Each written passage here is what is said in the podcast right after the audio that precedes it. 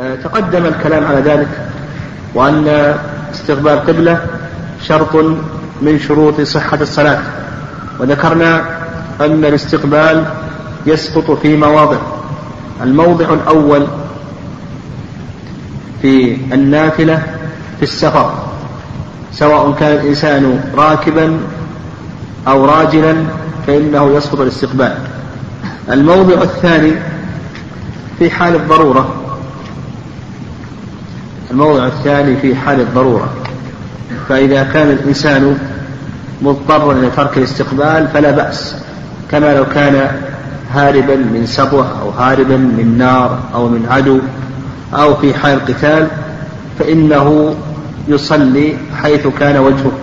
بقول الله عز وجل فإن خفتم فرجالا أو ركبانا قال ابن عمر مستقبل قبلة وغير مستقبليها الموضع الثالث في حال المشقة الظاهرة. في حال المشقة الظاهرة فلا بأس.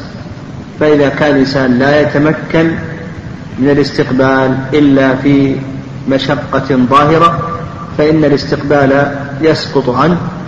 لقول الله عز وجل فاتقوا الله ما استطعتم. وأيضا قول النبي عليه الصلاة والسلام إذا أمرتكم بأمر فأتوا منه ما استطعتم.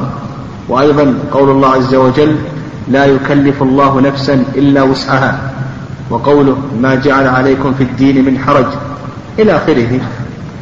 فإذا كان هناك مشقة ظاهرة فإنه يسقط عنه الاستقبال. قال المؤلف رحمه الله ومن عداهما لا تصح صلاته إلا مستقبل الكعبة يعني ما عدا ما تقدم استثناؤه ممن يسقط عنه الاستقبال شرعا فإنه لا تصح صلاته إلا مع الاستقبال لما تقدم من الدليل على ذلك. في قول الله عز وجل وحيثما كنتم فولوا وجوهكم شطرة. ولحديث أبي هريرة السابق في المسيء صلاته أن النبي صلى الله عليه وسلم قال إذا قمت إلى الصلاة فأسبغ الوضوء ثم استقبل قبلة فكبر. وظاهر كلام المؤلف رحمه الله قوله لا تصح صلاته إلا مستقبل القبلة. ظاهر كلامه أنه سواء صلى إلى غير القبلة عالما أو جاهلا أو ناسيا فلو صلى إلى غير القبلة عالما فالأمر في ذلك ظاهر. كذلك أيضا لو نسي لو نسي وصلى إلى غير القبلة أو جهل وصلى إلى غير قبلة جهل جهة القبلة. وصلى فظاهر كلام المؤلف رحمه الله أنه لا تصح صلاته. بقوله ومن عداهما لا تصح صلاته إلا مستقبل قبلة لأن الاستقبال شرط من شروط صحة الصلاة. لا يعذر فيه بالجهل والنسيان ما دام أنه يمكنه يمكنه أن يستدرك. قال فإن كان قريبا منها لزمته, لزمته الصلاة إلى عينها. يعني إذا كان قريبا من الكعبة. وحد العلماء رحمهم الله القرب بأن يكون في المسجد. حد العلماء رحمهم الله القرب بأن يكون في المسجد فإذا كان في المسجد الحرام فإنه لا بد أن يصيب عين الكعبة يعني أن يكون بدنه إلى عين الكعبة. فلو صلى إلى الجهة صلى إلى الجهة فإن صلاته لا تصح. يعني لو كان هنا في المسجد هنا الآن جالس في المسجد وهذه الكعبة هذه السارية مثلا ثم انحرف عنها انحرف عنها هكذا صلى إلى الجهة فإنها لا تصح فنقول إذا كان الإنسان قريبا منها وذكر العلماء رحمه الله حد القرب بأن يكون في المسجد فإنه لا بد أن يصيب عين الكعبة. فلو انحرف يمينا أو يسارا فإن صلاته لا تصح يعني ما ما يكتفى بالجهة. آه، كذلك أيضا لو أنه خرج شيء من بدنه عن عين الكعبة لا تصح صلاته. لا بد أن تكون أن أن يكون آه، جسمه إلى جهات إلى عين الكعبة. فلو أن أنه انحرف عنها يمينا أو انحرف عنها شمالا أو خرج شيء من بدنه عن الكعبة فإنها لا تصح صلاته. قال فإن كان قريبا منها لزمته الصلاة إلى عينها. لقول الله عز وجل يعني لقول الله عز وجل وحيثما كنتم فولوا وجوهكم شطرة. يعني وحيثما كنتم فولوا وجوهكم شطره. وأيضا ما تقدم من قول النبي عليه الصلاة والسلام فأسبغ الوضوء ثم استقبل قبلة تكبر والنبي عليه الصلاة والسلام صلى داخل الكعبة ثم خرج وقال هذه القبلة هذه القبلة. أشار النبي عليه الصلاة والسلام إلى الكعبة.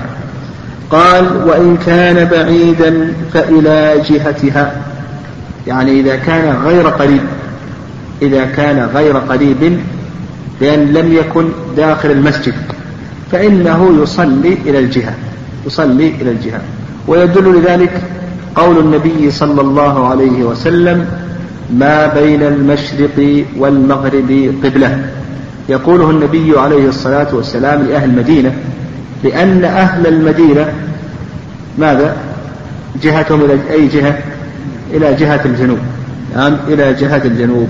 فالنبي عليه الصلاة والسلام يقول ما بين المشرق والمغرب قبلة كما في حديث أبي هريرة رضي الله تعالى عنه رجه الترمذي وغيره وصححه الترمذي. وعلى هذا على هذا لا يضر التيامن اليسير.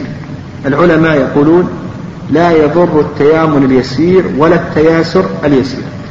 فعندنا الآن القبلة في هذا البلد إلى جهة الغرب. هنا الشمال وهنا الجنوب. ما بين الشمال والجنوب هذا كله قبلة. إذا صليت هكذا فصلاتك صحيحة.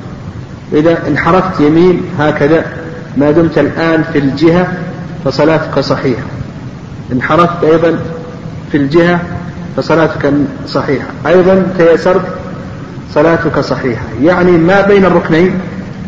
لك إذا صليت إلى ما بين الركنين بين الركن الشمالي الغربي والركن الجنوبي الغربي هذا كله قبلة. لكن الآن إذا انحرفت إلى الركن الشمالي نقول خرجت عن مسامة الجهة أو انحرفت إلى الركن الجنوبي نقول انحرفت عن مسامة الجهة. ما دمت في الجهة فصلاتك صحيحة. ما دمت في الجهة. لقول النبي صلى الله عليه وسلم ما بين المشرق والمغرب قبلة. يعني كل جهة الجنوب هذه قبلة لأهل المدينة. في مثل هذا البلد نقول كل جهة الغرب قبلة لهذا البلد. فعندنا الآن كل هذه الجهة الحمد لله قبلة. ولا يضر التيامن والتياسر. ما دمت إنك ما جعلت بدنك إلى الجهة الشمالية أو إلى الجهة الجنوبية.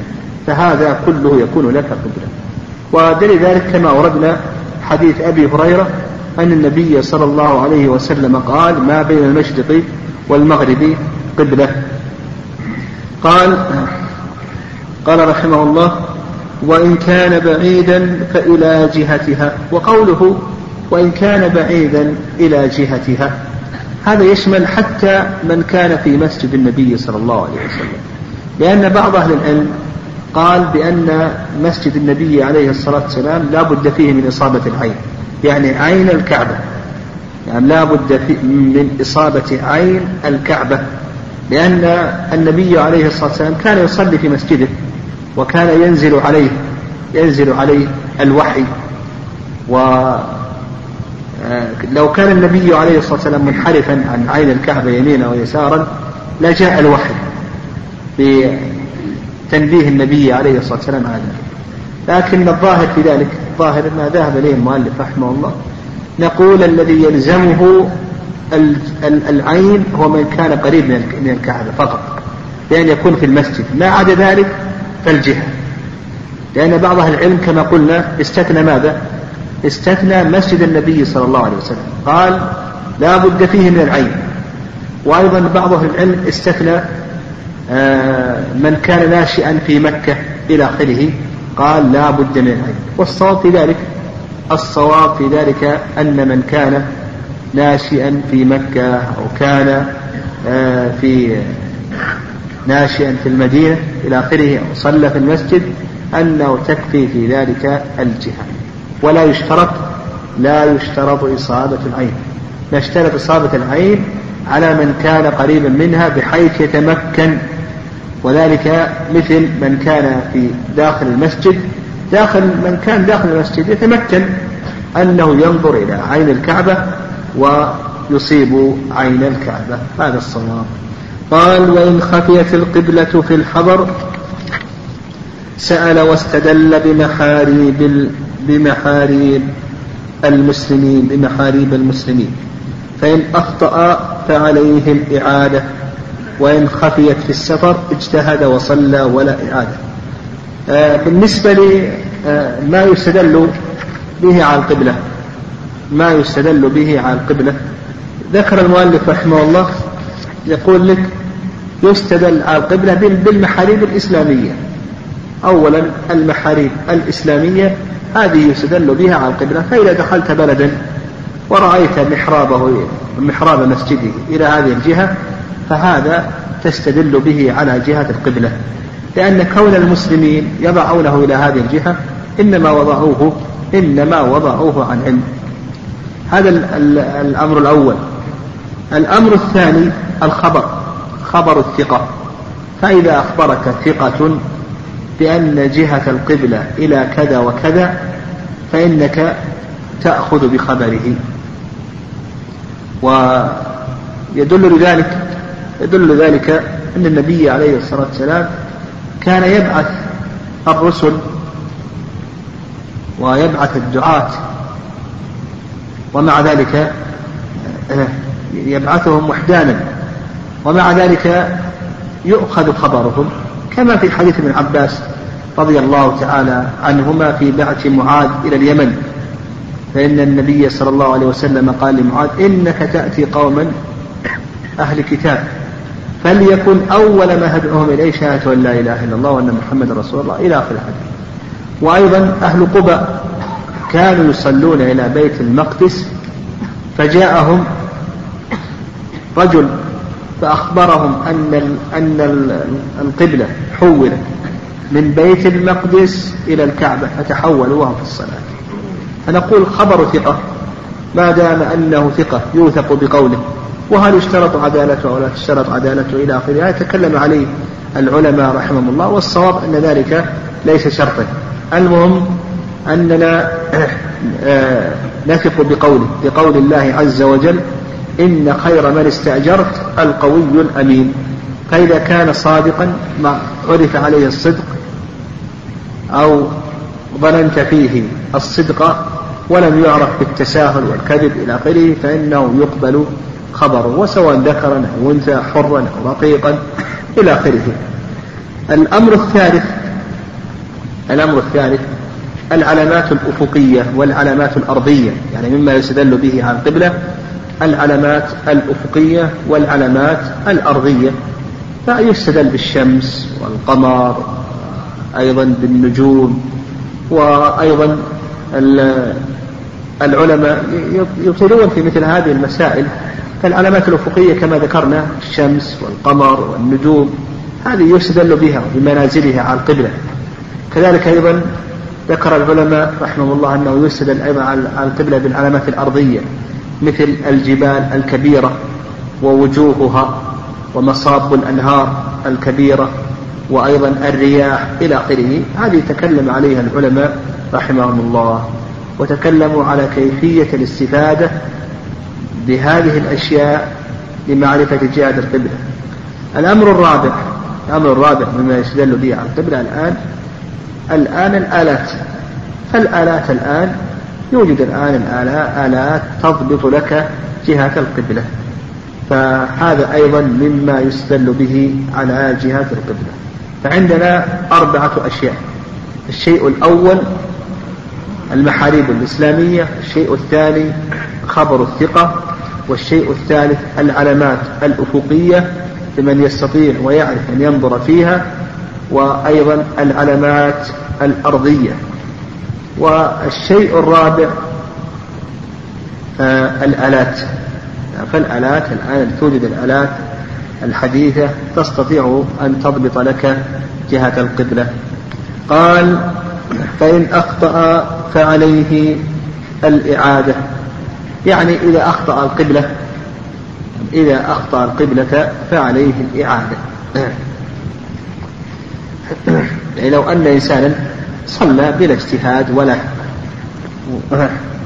يعني ليس من أهل الاجتهاد وصلى إلى غير جهة القبلة في الحضر صلى إلى غير جهة القبلة فإنه يلزمه الإعادة لكن إذا اجتهد في الحضر هذا سيأتينا إن شاء الله بيان حكمه.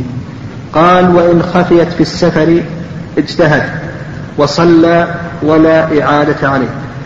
إذا خفيت القبلة في السفر اجتهد. والمجتهد في كل باب بحسبه فالمجتهد في باب القبلة هو الذي يعلم أدلة القبلة وكيفية الاجتهاد. هذا هو المجتهد. المجتهد هو الذي يعرف أدلة القبلة وكيفية وكيفية الاستدلال بهذه الأدلة على القبلة. وكلام المؤلف رحمه الله قال وإن خفيت في السفر اجتهد. أنه لا يجتهد إلا من كان عالما بأدلة القبلة. وكيف يستدل بهذه الأدلة على القبلة؟ وعلى هذا إذا اجتهد الإنسان وأخطأ فإنه لا إعاية عليه. ولهذا قال وإن خفيت في السفر اجتهد وصلى ولا إعاية عليه.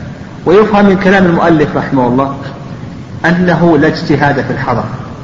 يعني لو أن إنسان في بيت سكن في بيت جديد وهو يعرف العلامات الأفقية يعرف القطر يعرف الشمس يعرف القمر إلى آخره وقال اجتهد أصعد إلى السطح وأنظر في العلامات الأفقية وأحيد القبلة وأصلي.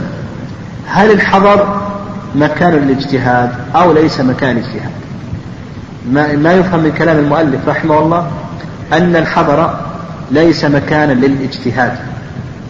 أن الحضر ليس مكان للاجتهاد. يعني ليس لأحد أن ينظر في العلامات الأفقية في الحضر ويجتهد ويحاد القبلة ويصلي. لماذا؟ لأن بإمكانه أن يعلم القبلة. بإمكانه أن يعلم القبلة بلا اجتهاد بإمكانه أن ينظر إلى المحاريب. أو ينظر أو يسأل إلى آخره. فهناك دليل أقوى من الاجتهاد. الاجتهاد قد يعتريه الخطأ لكن كونه ينظر إلى المحاريب هذا لا يعتريه الخطأ وكونه يسأل إلى آخره هذا أيضا أقوى. هذا أقوى. والرأي الثاني أنه لا بأس أن يجتهد حتى في الحضر. يعني حتى في الحضر يجوز أن يجتهد وهذا القول هو الصواب. فإذا كان الإنسان يعرف أدلة القبلة وكيف يستفيد منها واجتهد ونظر في أدلة القبلة فإن هذا جائز ولا بأس به إن شاء الله. وحينئذ إذا صلى إذا صلى فلا إعادة عليه. حتى لو اجتهد في الحضر لكن بشرط أن يكون من أهل الاجتهاد والذي هو من أهل الاجتهاد هو الذي يعلم أدلة القبلة وكيف يستدل بها على القبلة. آه وكلام المؤلف رحمه الله قال إن خفيت إن خفيت في السفر اجتهد. إن خفيت في السفر اجتهد إذا كان من أهل الاجتهاد. إذا لم يكن من أهل الاجتهاد كيف يفعل؟ إذا لم يكن من أهل الاجتهاد كيف يفعل؟ وهو مسافر. فنقول هذا لا يخلو من أمرين. الأمر الأول أن يكون بعيدا عن المساجد وعن الناس فهذا يتحرى ويصلي ولا شيء عليه. مثل لو كان بعيد عن الماء هذا يتيمم ويصلي ولا شيء عليه. فإذا كان بعيدا فنقول بأنه يتحرى ويصلي ولا شيء عليه. الحالة الثانية أن يكون قريبا عرفا من الناس ومن المساجد إلى آخره. فهذا لا بد أن يقصد لا بد أن يقصد المساجد وأن ينظر إلى المحاريب أو يقصد الناس ويسأل ويسأل وحد البعد والقرب هذا عرفا. هذا عرفا مثل كيلو كيلوين هذا قريب عرفا. يذهب ويقصد. يعني ما يتحرى ويصلي. يقول إن كان من أهل الاجتهاد يجتهد لكن ليس من أهل الاجتهاد ما دام أنه قريب عرفا نقول بأنه لا بد أن يقصد المساجد وأن يسأل إلى آخره. أما إن كان بعيدا عرفا مثل عشرة كيلو عشرين كيلو إلى آخره فهذا يتحرى ويصلي ولا إعادة عليه. قال وإن اختلف مجتهدان لم يتبع أحدهما صاحبه. إذا اختلف مجتهدان فخلافهما لا يخلو من أمرين. الأمر الأول أن يكون خلافهما جهة أن يكون خلافهما جهة. فيقول أحدهما القبلة إلى هذه الجهة إلى جهة الشمال. والآخر يقول القبلة إلى جهة الجنوب الجنوب. هنا الآن اختلفا جهة. فقول المؤلف رحمه الله بأنه لا يتبع أحدهما الآخر. والرأي الثاني في المسألة أنه لا بأس إذا ظن صواب هذا المجتهد. يعني إذا ظن صواب اجتهاده. يعني إذا كان يظن أن أن أنه قد أصاب في اجتهاده فلا بأس أن يتبعه. وهذا القول هو الصواب. إذا ظن أنه قد أصاب في اجتهاده فنقول لا بأس أن يتبعه. آه هذا القسم الأول وهو ما إذا كان الخلاف جهة. القسم الثاني إذا اختلف تيامنا أو تياسرا بمعنى أنهما يتفقان في الجهة. كل منهم يقول الجهة هذه لكن قال أحدهما نتيامن إلى جهة نأخذ إلى جهة اليمين وقال الآخر نأخذ إلى جهة الشمال. فهنا يتبع أحدهما الآخر. يقول بأن أحدهما يتبع الآخر. لأننا ذكرنا أن ما بين الجهتين كله قبلة بقول النبي صلى الله عليه وسلم ما بين المشرق والمغرب قبلة. فتلخص عندنا أن اختلاف المجتهدين ينقسم إلى هذين القسمين. قال ويتبع الأعمى والعامي أوثقهما في نفسه. المراد بالعامي هنا المراد بالعامي الذي لا يعرف أدلة القبلة ولا يعرف كيفية الاستدلال بهذه الأدلة على القبلة. ولو كان من أعلم الناس لو كان من أحفظ الناس لكتاب الله وأحفظ الناس لسنة رسول الله صلى الله عليه وسلم. لكنه في هذا الباب يكون يكون عاميا فمن يتبع؟ من يتبع منهما؟ يقول المؤلف وكذلك أيضا الأعمى إذا اختلف المجتهدان. أما إن كان اختلافهما جهة فكما تقدم إذا كان اختلافهما انحرافا في الانحراف فما كما تقدم لنا أن أحدهما يتبع الآخر. وإذا كان أحدهما يتبع الآخر فالأعمى والعامي يتبع أيضا له أن يتبع كل منهما لأن الانحراف يمينا ويسارا هذا لا يضر. أما إذا اختلفا جهة هذا يقول إلى جهة الجنوب وهذا إلى جهة الشمال إلى آخره ف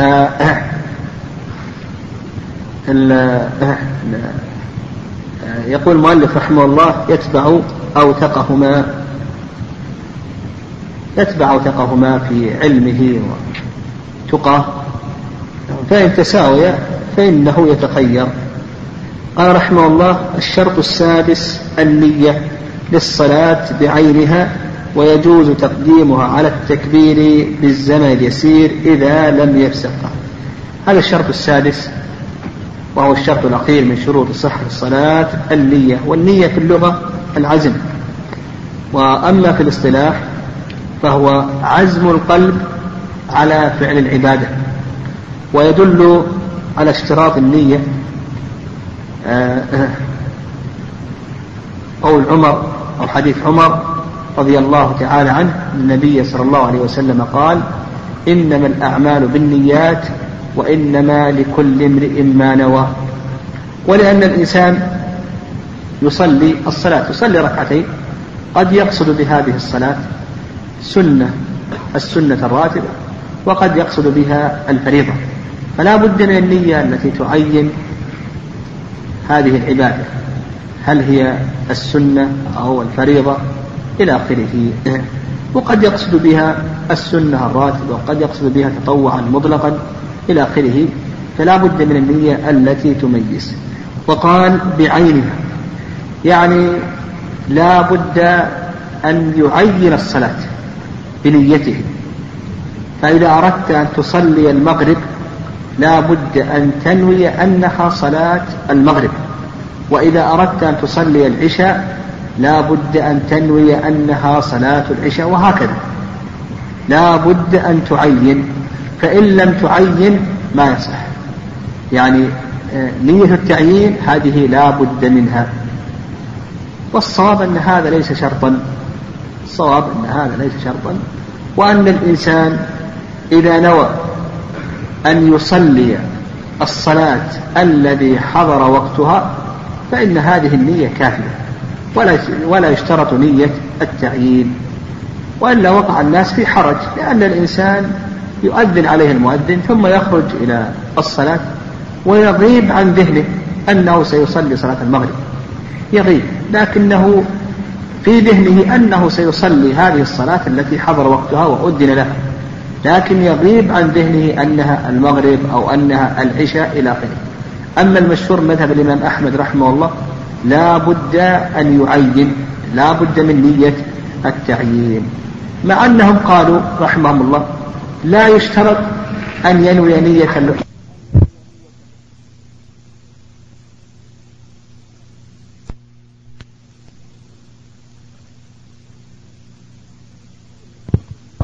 فإن هذه النية كافية. ولا ولا يشترط نية التعيين. وإلا وقع الناس في حرج لأن الإنسان يؤذن عليه المؤذن ثم يخرج إلى الصلاة ويغيب عن ذهنه أنه سيصلي صلاة المغرب. يغيب لكنه في ذهنه أنه سيصلي هذه الصلاة التي حضر وقتها وأذن لها لكن يغيب عن ذهنه أنها المغرب أو أنها العشاء إلى آخره. أما المشهور مذهب الإمام أحمد رحمه الله لا بد أن يعين لا بد من نية التعيين. مع أنهم قالوا رحمهم الله لا يشترط أن ينوي نية الأداء ولا يشترط أن ينوي نية القضاء يعني إذا كانت الصلاة تفعل في وقتها فهي أداء. لا يشترط أن ينوي نية الأداء. إذا كانت تفعل بعد وقتها لا يشترط أن ينوي نية القضاء. إذا كانت الصلاة تفعل في وقتها المرة الثانية فهي إعادة. لا يشترط أن ينوي الإعادة. إذا كانت الصلاة تفعل آه نعم. أيضا لا يشترط أن ينوي نية الفريضة. لا يشترط أن ينوي نية النافلة إلى آخره. يعني فنية القضاء والأداء والإعادة والفريضة والنفل إلى آخره هذا كله ليس شرطا. لكن التعيين نية التعيين؟ هذا لا بد منه كما ذكر المؤلف رحمه الله. وقلنا الصواب في ذلك أنه يكفي أن ينوي الإنسان الصلاة التي حضر وقتها ولا يشترط أن يعينها. قال ويجوز تقديمها على التكبير بالزمن اليسير إذا لم يفسخها النية لها وقتان. النية لها وقتان وقت جواز ووقت استحباب. وقت الجواز أن تتقدم الصلاة بالزمن اليسير. يعني إذا تقدمت النية الصلاة فإن كان الزمن كثيرا فإنه لا يصح. وإن كان الزمن قليلا فإن هذا صحيح ولا بأس به. يعني إذا تقدمت الصلاة بالزمن اليسير هذا جائز. وإن كان بالزمن الكثير هذا لا يكفي. هذا لا يكفي. هذا هذا وقت الجواز. أما بالنسبة لوقت الاستحباب فقالوا بأن تكون النية مقارنة للتكبير. يعني أن تكون النية مقارنة للتكبير. مع أن بعض أهل العلم قال إن هذا فيه شيء من العسر. يعني فيه شيء من العسر. نعم. قال رحمه الله يعني هناك أحكام بقيت للنية ما يتعلق بقطع النية والانتقال في الصلاة من صلاة إلى صلاة أخرى وأيضا نية الإمام ونية الائتمام إلى آخره. هذه الأحكام إن شاء الله سيأتينا بإذن الله بيانها. قال المؤلف رحمه الله تعالى باب آداب المشي إلى الصلاة. يستحب المشي إلى الصلاة بسكينة ووقار ويقارب بين خطاه يعني استحب الإنسان أن يمشي إلى الصلاة بسكينة ووقار. قال المؤلف سكينة ووقار. واختلف أهل العلم رحمه الله. هل هذا من باب الترادف أو أن هذا ليس من باب الترادف؟ يعني السكينة هل هي مرادفة في المعنى للوقار أو ليس كذلك؟ في ذلك رأيان العلماء رحمهم الله.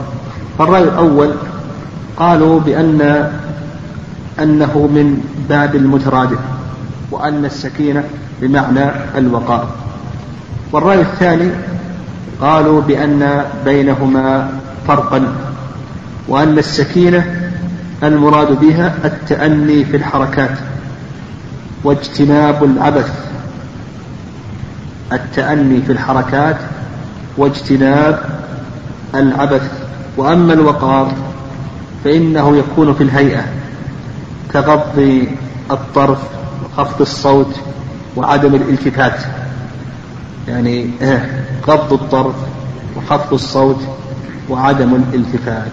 وهذا استظهره النووي رحمه الله هذا الرأي. فيستحب للمسلم آه، إذا مشى إلى الصلاة أن يكون عليه سكينة. ووقار السكينة يكون متأني في حركاته وألا يعبث وأيضا يكون عليه وقار بحيث أنه يغض طرفه ولا يلتفت. وهذا أيضا من هدي النبي عليه الصلاة والسلام أنه إذا مشى أنه لا يلتفت وأيضا يخفض صوته إلى آخره. آه، ويدل لذلك قول النبي صلى الله عليه وسلم إذا أتيتم الصلاة فعليكم بالسكينة والوقار. يعني إذا أتيتم الصلاة فعليكم السكينة والوقار.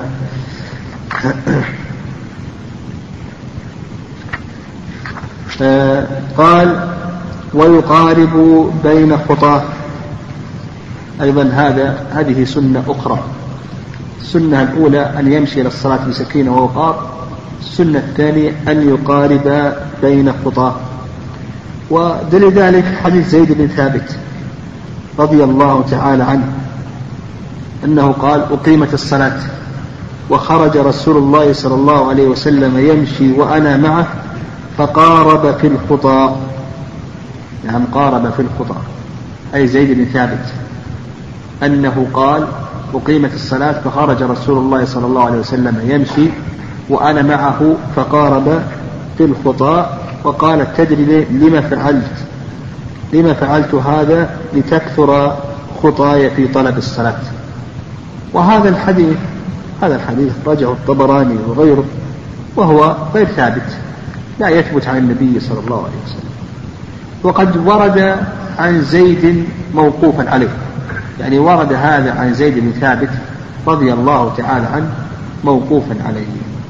وعلى هذا إذا لم يثبت في ذلك سنة فالقاعدة التي ذكرها شيخ الإسلام تيمية رحمه الله وغيره أن ما وجد سببه في عهد النبي صلى الله عليه وسلم ولم يفعل فتركه هو السنة.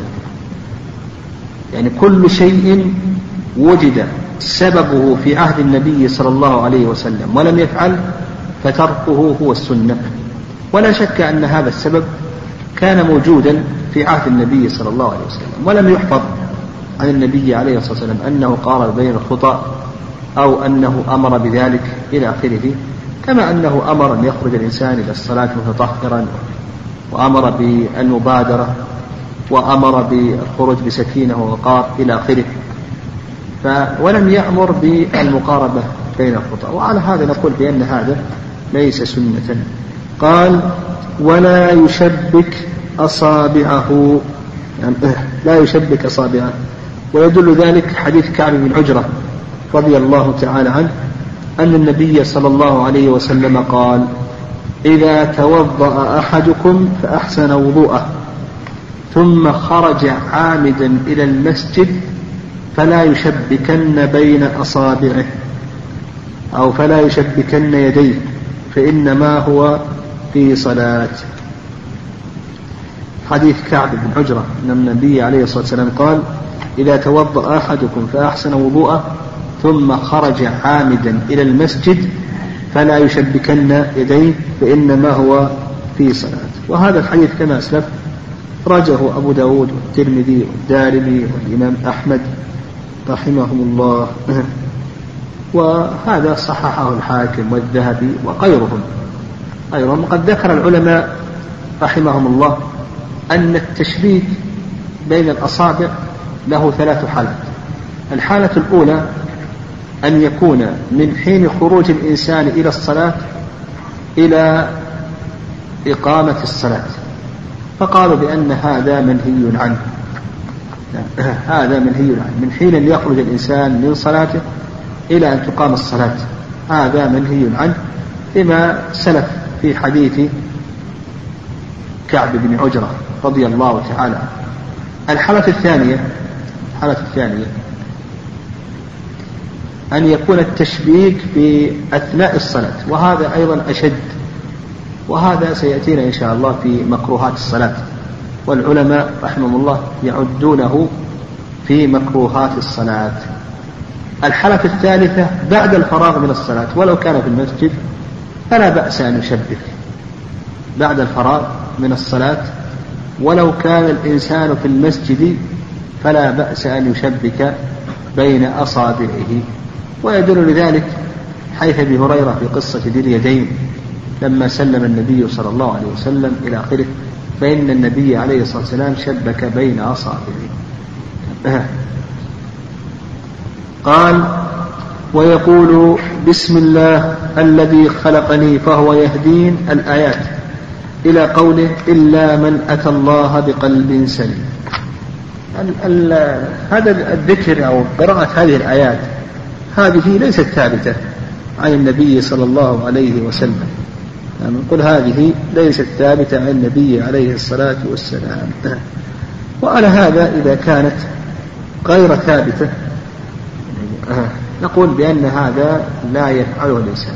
لكن التسمية يعني يسمي وقد ذكر شيخ الإسلام تيمية رحمه الله أن التسمية يؤتى بها في ابتداء كل فعل مهم.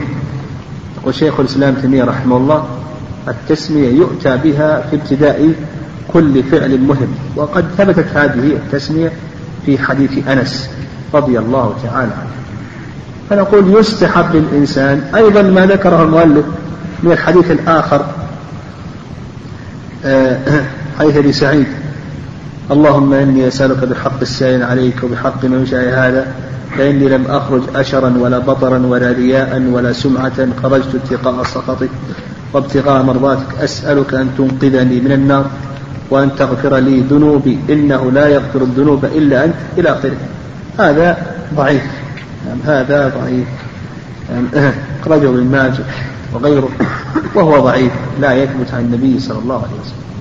وعلى هذا نستبدل هذه الأشياء التي ذكرها المؤلف رحمه الله بما ثبت عن النبي عليه الصلاة والسلام. فعندنا حديث حيث ابن عباس في مسلم وعندنا حيث أم سلمة رضي الله تعالى عنها في سنن أبي داود والترمذي والنسائي وابن ماجه وأيضا حديث أنس رضي الله تعالى عنه في سنن أبي داود والترمذي.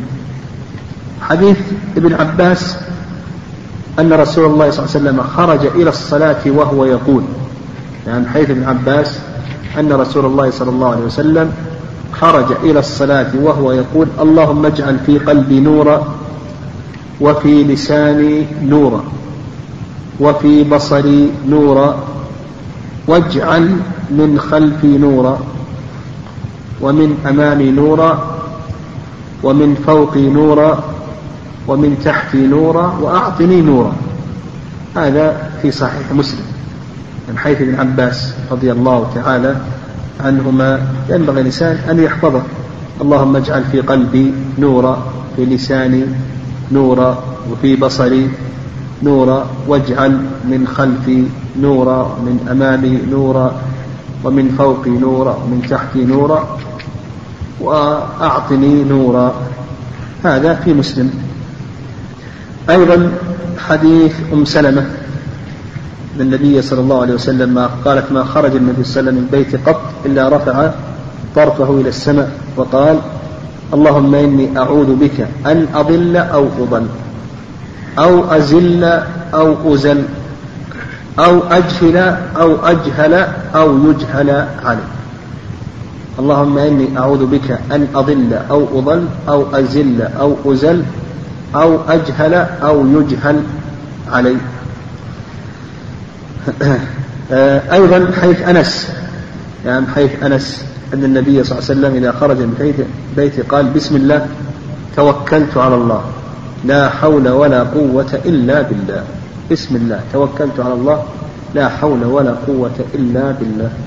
فإذا قال ذلك آه، يقال له هديت ووقيت وكفيت وتنحى عنه الشيطان.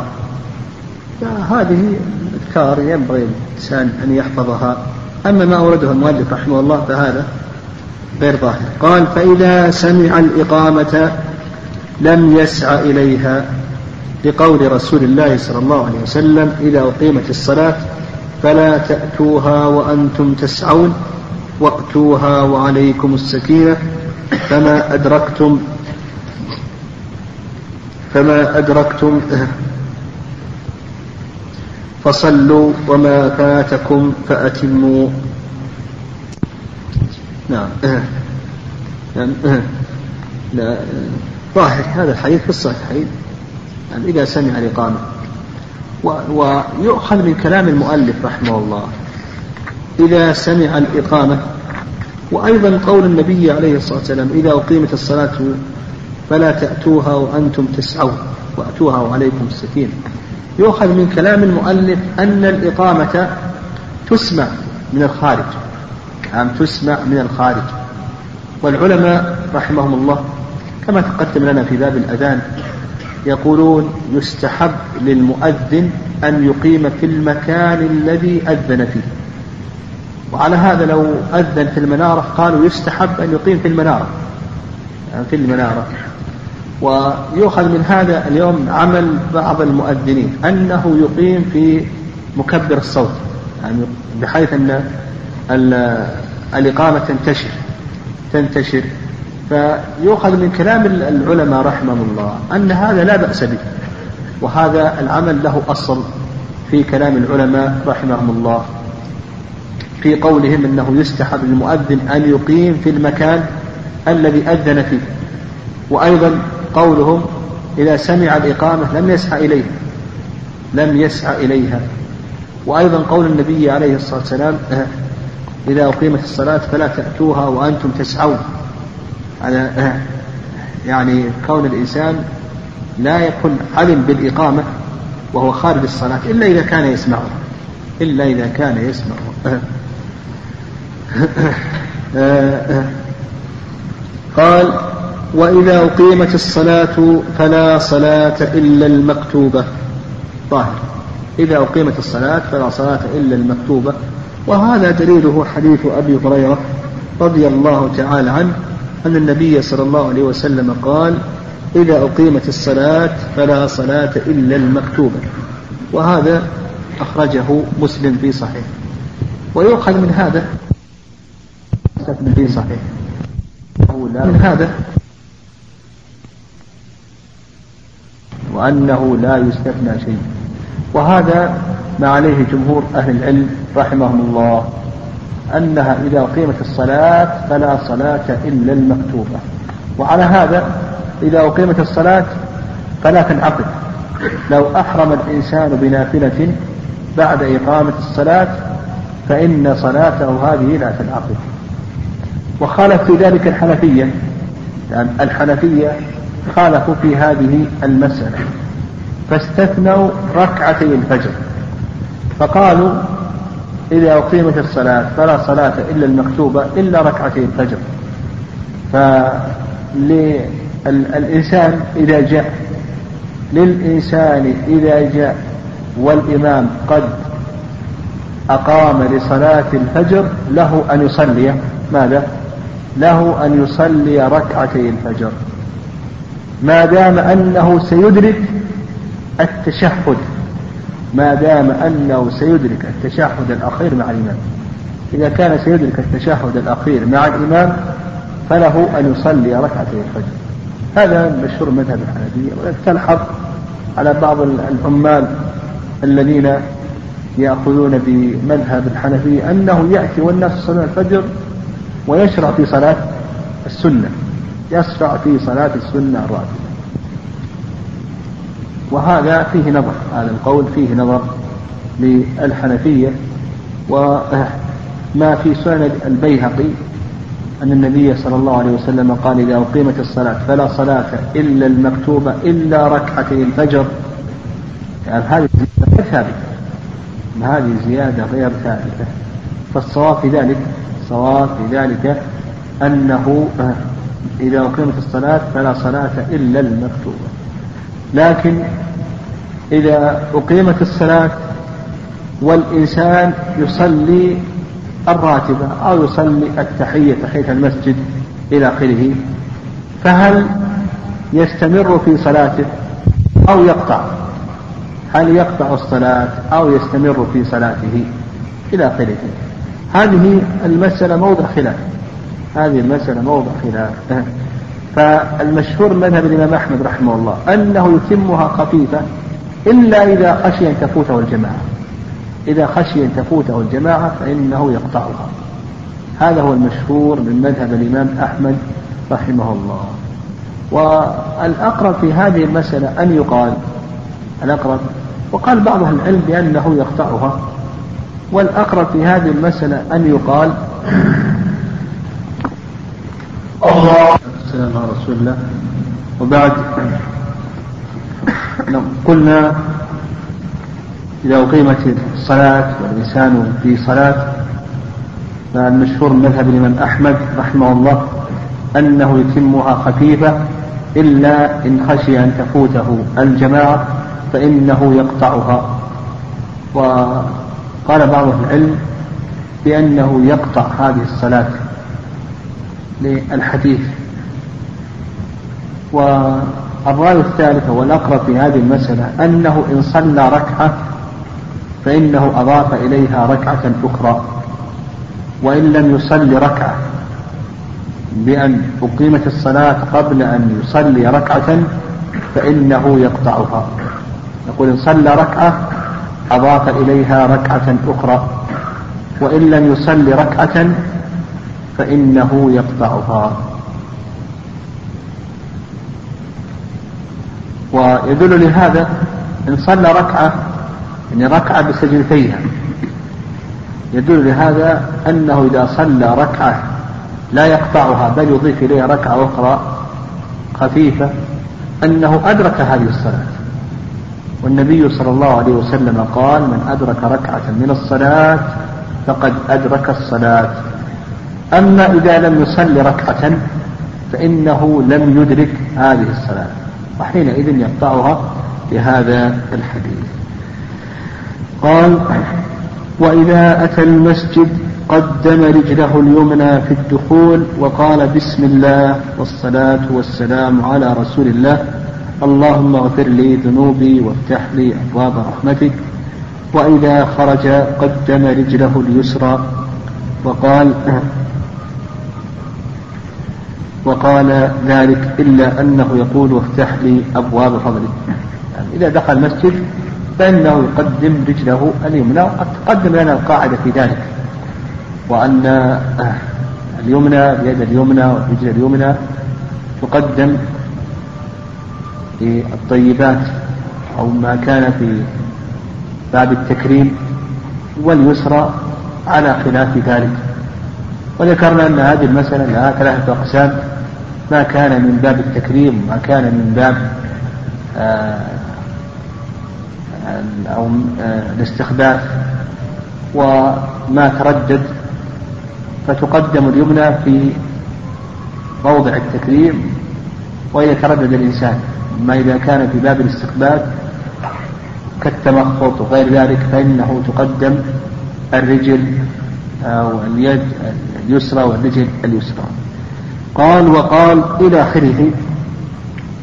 هذا يدل له حديث أبي حميد أو أبي أسيد في صحيح مسلم.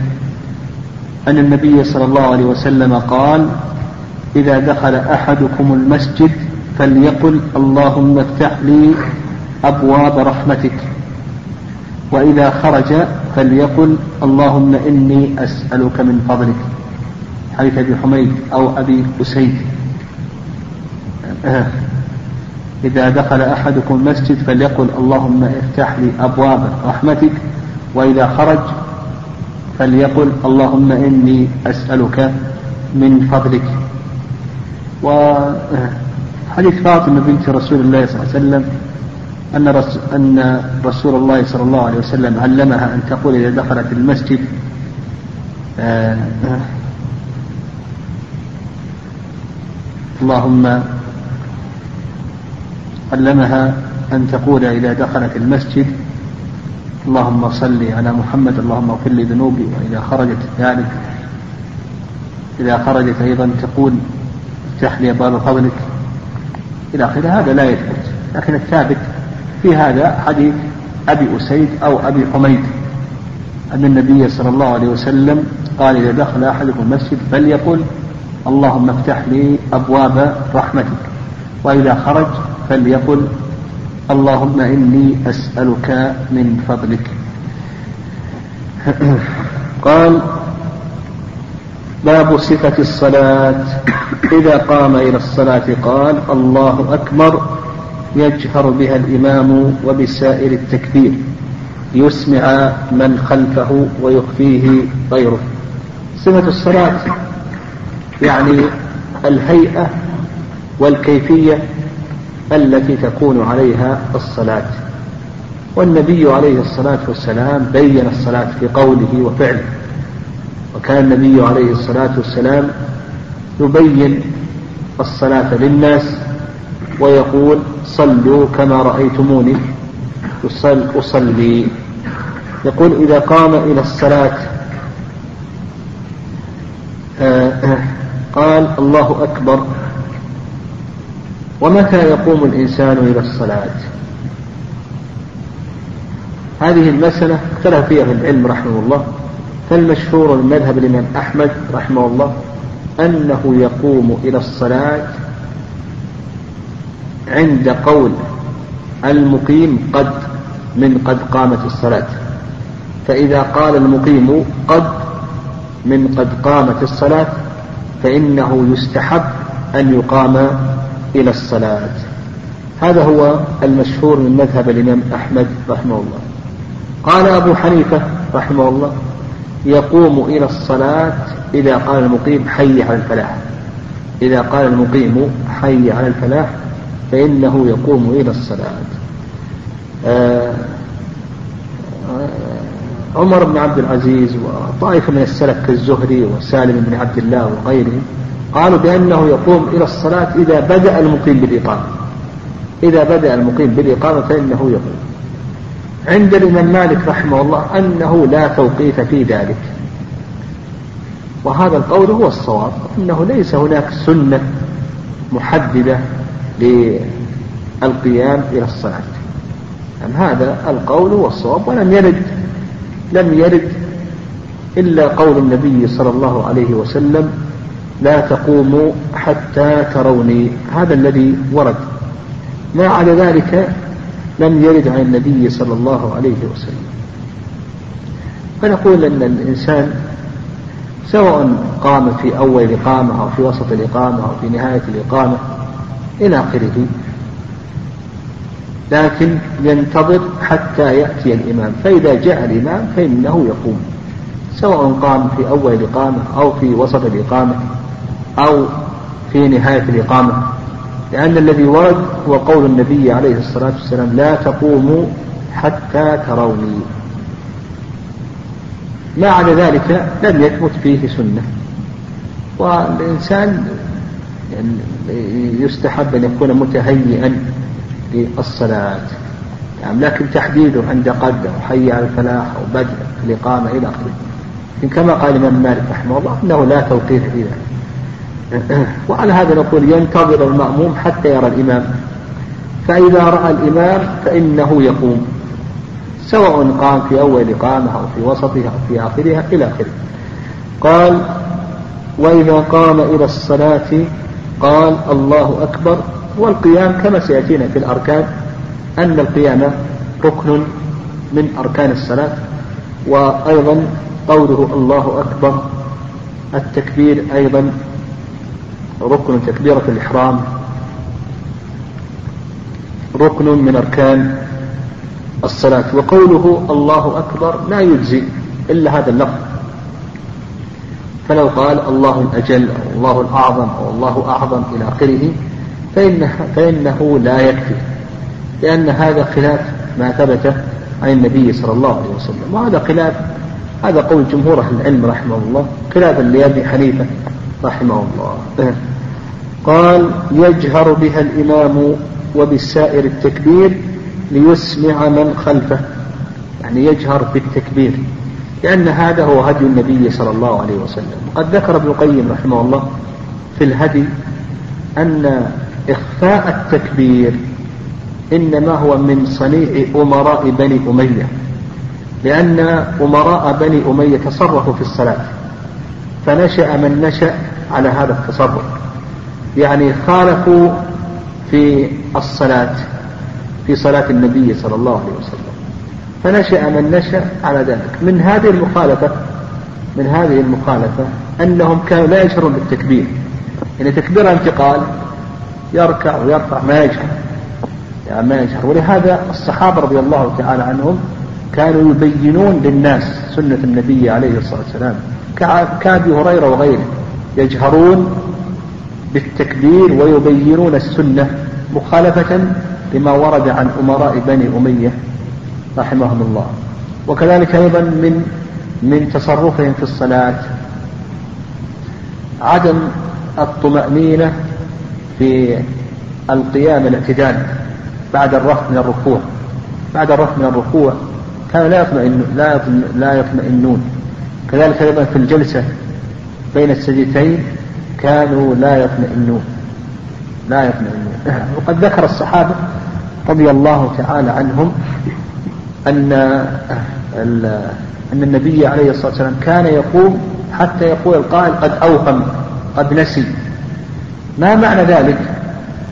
يقول حتى يقول قد أوهم قد نسي. هذا بالنسبة لما كان عليه الناس في زمن بني أمية.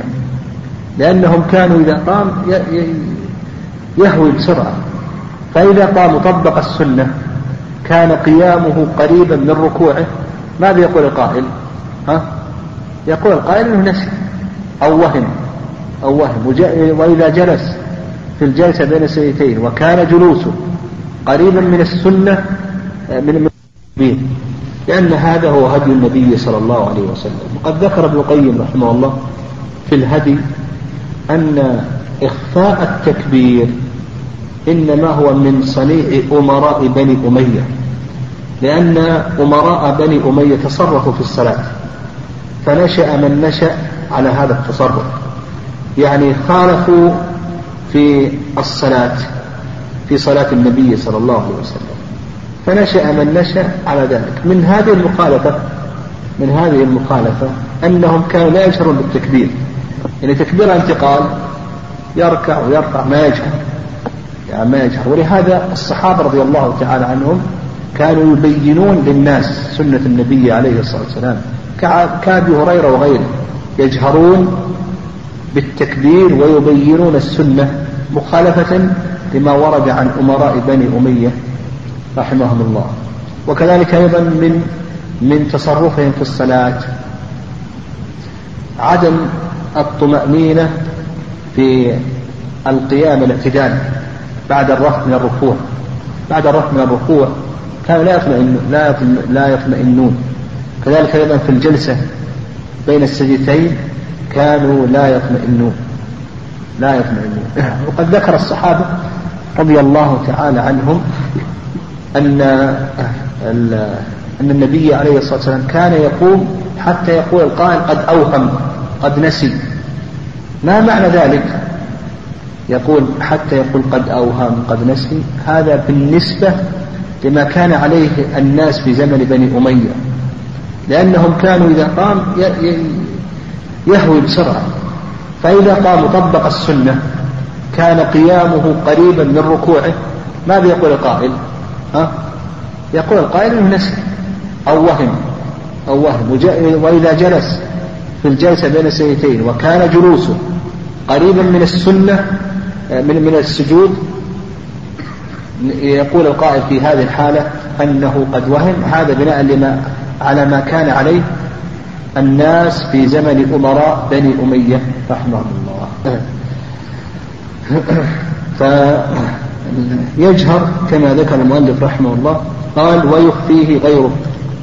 يخفيه غيره. يعني بالنسبة للمأموم وبالنسبة للمنفرد. فالإمام يجهر بحيث أنه يسمع المأمومين. المنفرد يخفيه المأموم يخفيه لكن هل يشترط أن يسمع نفسه أو أن هذا ليس شرطا؟ هل يشترط بالنسبة للمأموم في آه، التكبيرات في الأذكار الواجبة أن يسمع نفسه أو أن نقول بأن هذا ليس شرطا؟ المشهور مثلا الإمام أحمد رحمه الله أنه يشترط أن يسمع نفسه يعني يجهر به بحيث أنه يسمع التكبير. وقال شيخ الإسلام تيمية رحمه الله بأن هذا ليس شرطا بل يكفي أن يمر الذكر على لسانه. إذا حرك لسانه بالتكبير أو حركه بالتسبيح آه، أو بقول رب اغفر لي فإن هذا كاف ولا بأس به ولا يشترط أن يجهر به بحيث يسمع نفسه. وما ذكره شيخ الإسلام تيمية رحمه الله هو الصواب. فنقول يكفي أن يمر هذا الذكر على لسانه فإذا أمره على لسانه فإن هذا كاف ولا بأس به. قال ويرفع يديه عند ابتداء التكبير إلى حذو منكبيه أو إلى فروع أذنيه. يرفع يديه والأيدي ترفع الأيدي ترفع في مواضع. أربعة مواضع دلت لها السنة الصحيحة وخمسة مواضع موضع خلاف بين أهل العلم رحمهم الله. الموضع الخامس هذا موضع خلاف كما سيأتينا إن شاء الله. أيضا الموضع الرابع موضع محل خلاف لكن السنة الصحيحة دلت عليه. فعندنا بالنسبة لرفع الأيدي ذكر العلماء رحمهم الله أربعة مواضع ترفع فيها الأيدي في الصلاة. ثلاثة أو نقول أربعة هذه دلت لها السنة الصحيحة. وأما بالنسبة للموضع الخامس فهذا موضع خلاف كما سيأتينا إن شاء الله. يعني قال آه، يرفع يديه عند ابتداء التكبير يعني إذا أراد أن يكبر. أن يكبر. وهذا هو الموضع الأول الذي ترفع فيه الأيدي في الصلاة. ويدل ذلك حديث ابن عمر أن النبي صلى الله عليه وسلم كان إذا افتتح الصلاة رفع يديه حذو منكبيه. إذا افتتح الصلاة رفع يديه حذو منكبيه وإذا ركع وإذا رفع رأسه من الركوع ولا يفعل ذلك في السجود. حيث ابن عمر في الصحيحين. أن النبي صلى الله عليه وسلم كان إذا افتتح الصلاة رفع يديه حذو منكبيه وإذا ركع وإذا رفع رأسه من الركوع قال ابن عمر رضي الله تعالى عنهما وكان لا يفعل ذلك في السجود وهذا الحديث في الصحيحين. وقال المؤلف رحمه الله عند ابتداء التكبير يعني يكون الرفع عند ابتداء التكبير. وهذا هذا ورد له صفات يعني يعني عندنا حد الرفع وعندنا زمن الرفع. متى يرفع؟ فقال لك المؤلف رحمه الله أنه عند ابتداء التكبير. وهذا هو المشهور من مذهب الإمام أحمد رحمه الله أنه يرفع مع ابتداء التكبير وينهي الرفع مع نهاية التكبير. يبدأ بالرفع مع ابتداء التكبير وينهيه مع نهاية التكبير. ودليل ذلك حيث ابن عمر رضي الله تعالى عنهما في صحيح البخاري. قال فرفع يديه حين يكبر حتى يجعلهما حذو منكبيه قال فرفع يديه حين يكبر حين يكبر. الصفة الثانية هذه الصفة هي التي مشى عليها الحنابلة رحمهم الله. الصفة الثانية أنه يكبر ثم يرفع يديه. يعني يقول الله أكبر ثم يرفع يديه. وهذه الصفة آه، رواها مالك بن حويرث أن النبي صلى الله عليه وسلم إذا صلى كبر ثم رفع يديه. وهذا أيضا في الصحيحين من حيث مالك بن حويرث. أن النبي صلى الله عليه وسلم كان إذا صلى كبر ثم رفع يديه. الصفة الثالثة يرفع يديه أولا ثم بعد ذلك يكبر. يرفع يديه أولا ثم بعد ذلك يكبر. وهذا دليله حيث ابن عمر رضي الله تعالى عنهما أن النبي صلى الله عليه وسلم كان إذا قام للصلاة رفع يديه حتى تكون حذو منكبيه ثم كبر. رفع يديه حتى تكون حذو منكبيه ثم كبر. أصبح عندنا كم من صفة؟ عندنا ثلاث صفات في زمن الرفع. الصفة الأولى أنه يكون الرفع مع التكبير إلى أن ينتهي يعني يضع مع انتهاء التكبير. الصفة الثانية يقول الله أكبر ثم يرفع. الصفة الثالثة يرفع ثم يقول الله أكبر. والقاعدة عند شيخ الإسلام تيمية رحمه الله وغيره أن الصفات أو أن الصفات الواردة عن النبي صلى الله عليه وسلم على وجوه متنوعة أنها تفعل كلها. هذا هو السنة. السنة أنك تفعله تفعلها كلها. فتارة تكبر ثم ترفع وتارة ترفع ثم تكبر وتارة ترفع مع التكبير. فتفعل السنة الواردة عن النبي صلى الله عليه وسلم كلها. يعني هذا هو الأفضل وهذا فيه فوائد. يعني إذا فعلت هذه السنة كلها أولا تحفظ العلم ثانيا تطبق السنة كلها وثالثا أنه أدعى إلى حضور القلب والخشوع في الصلاة.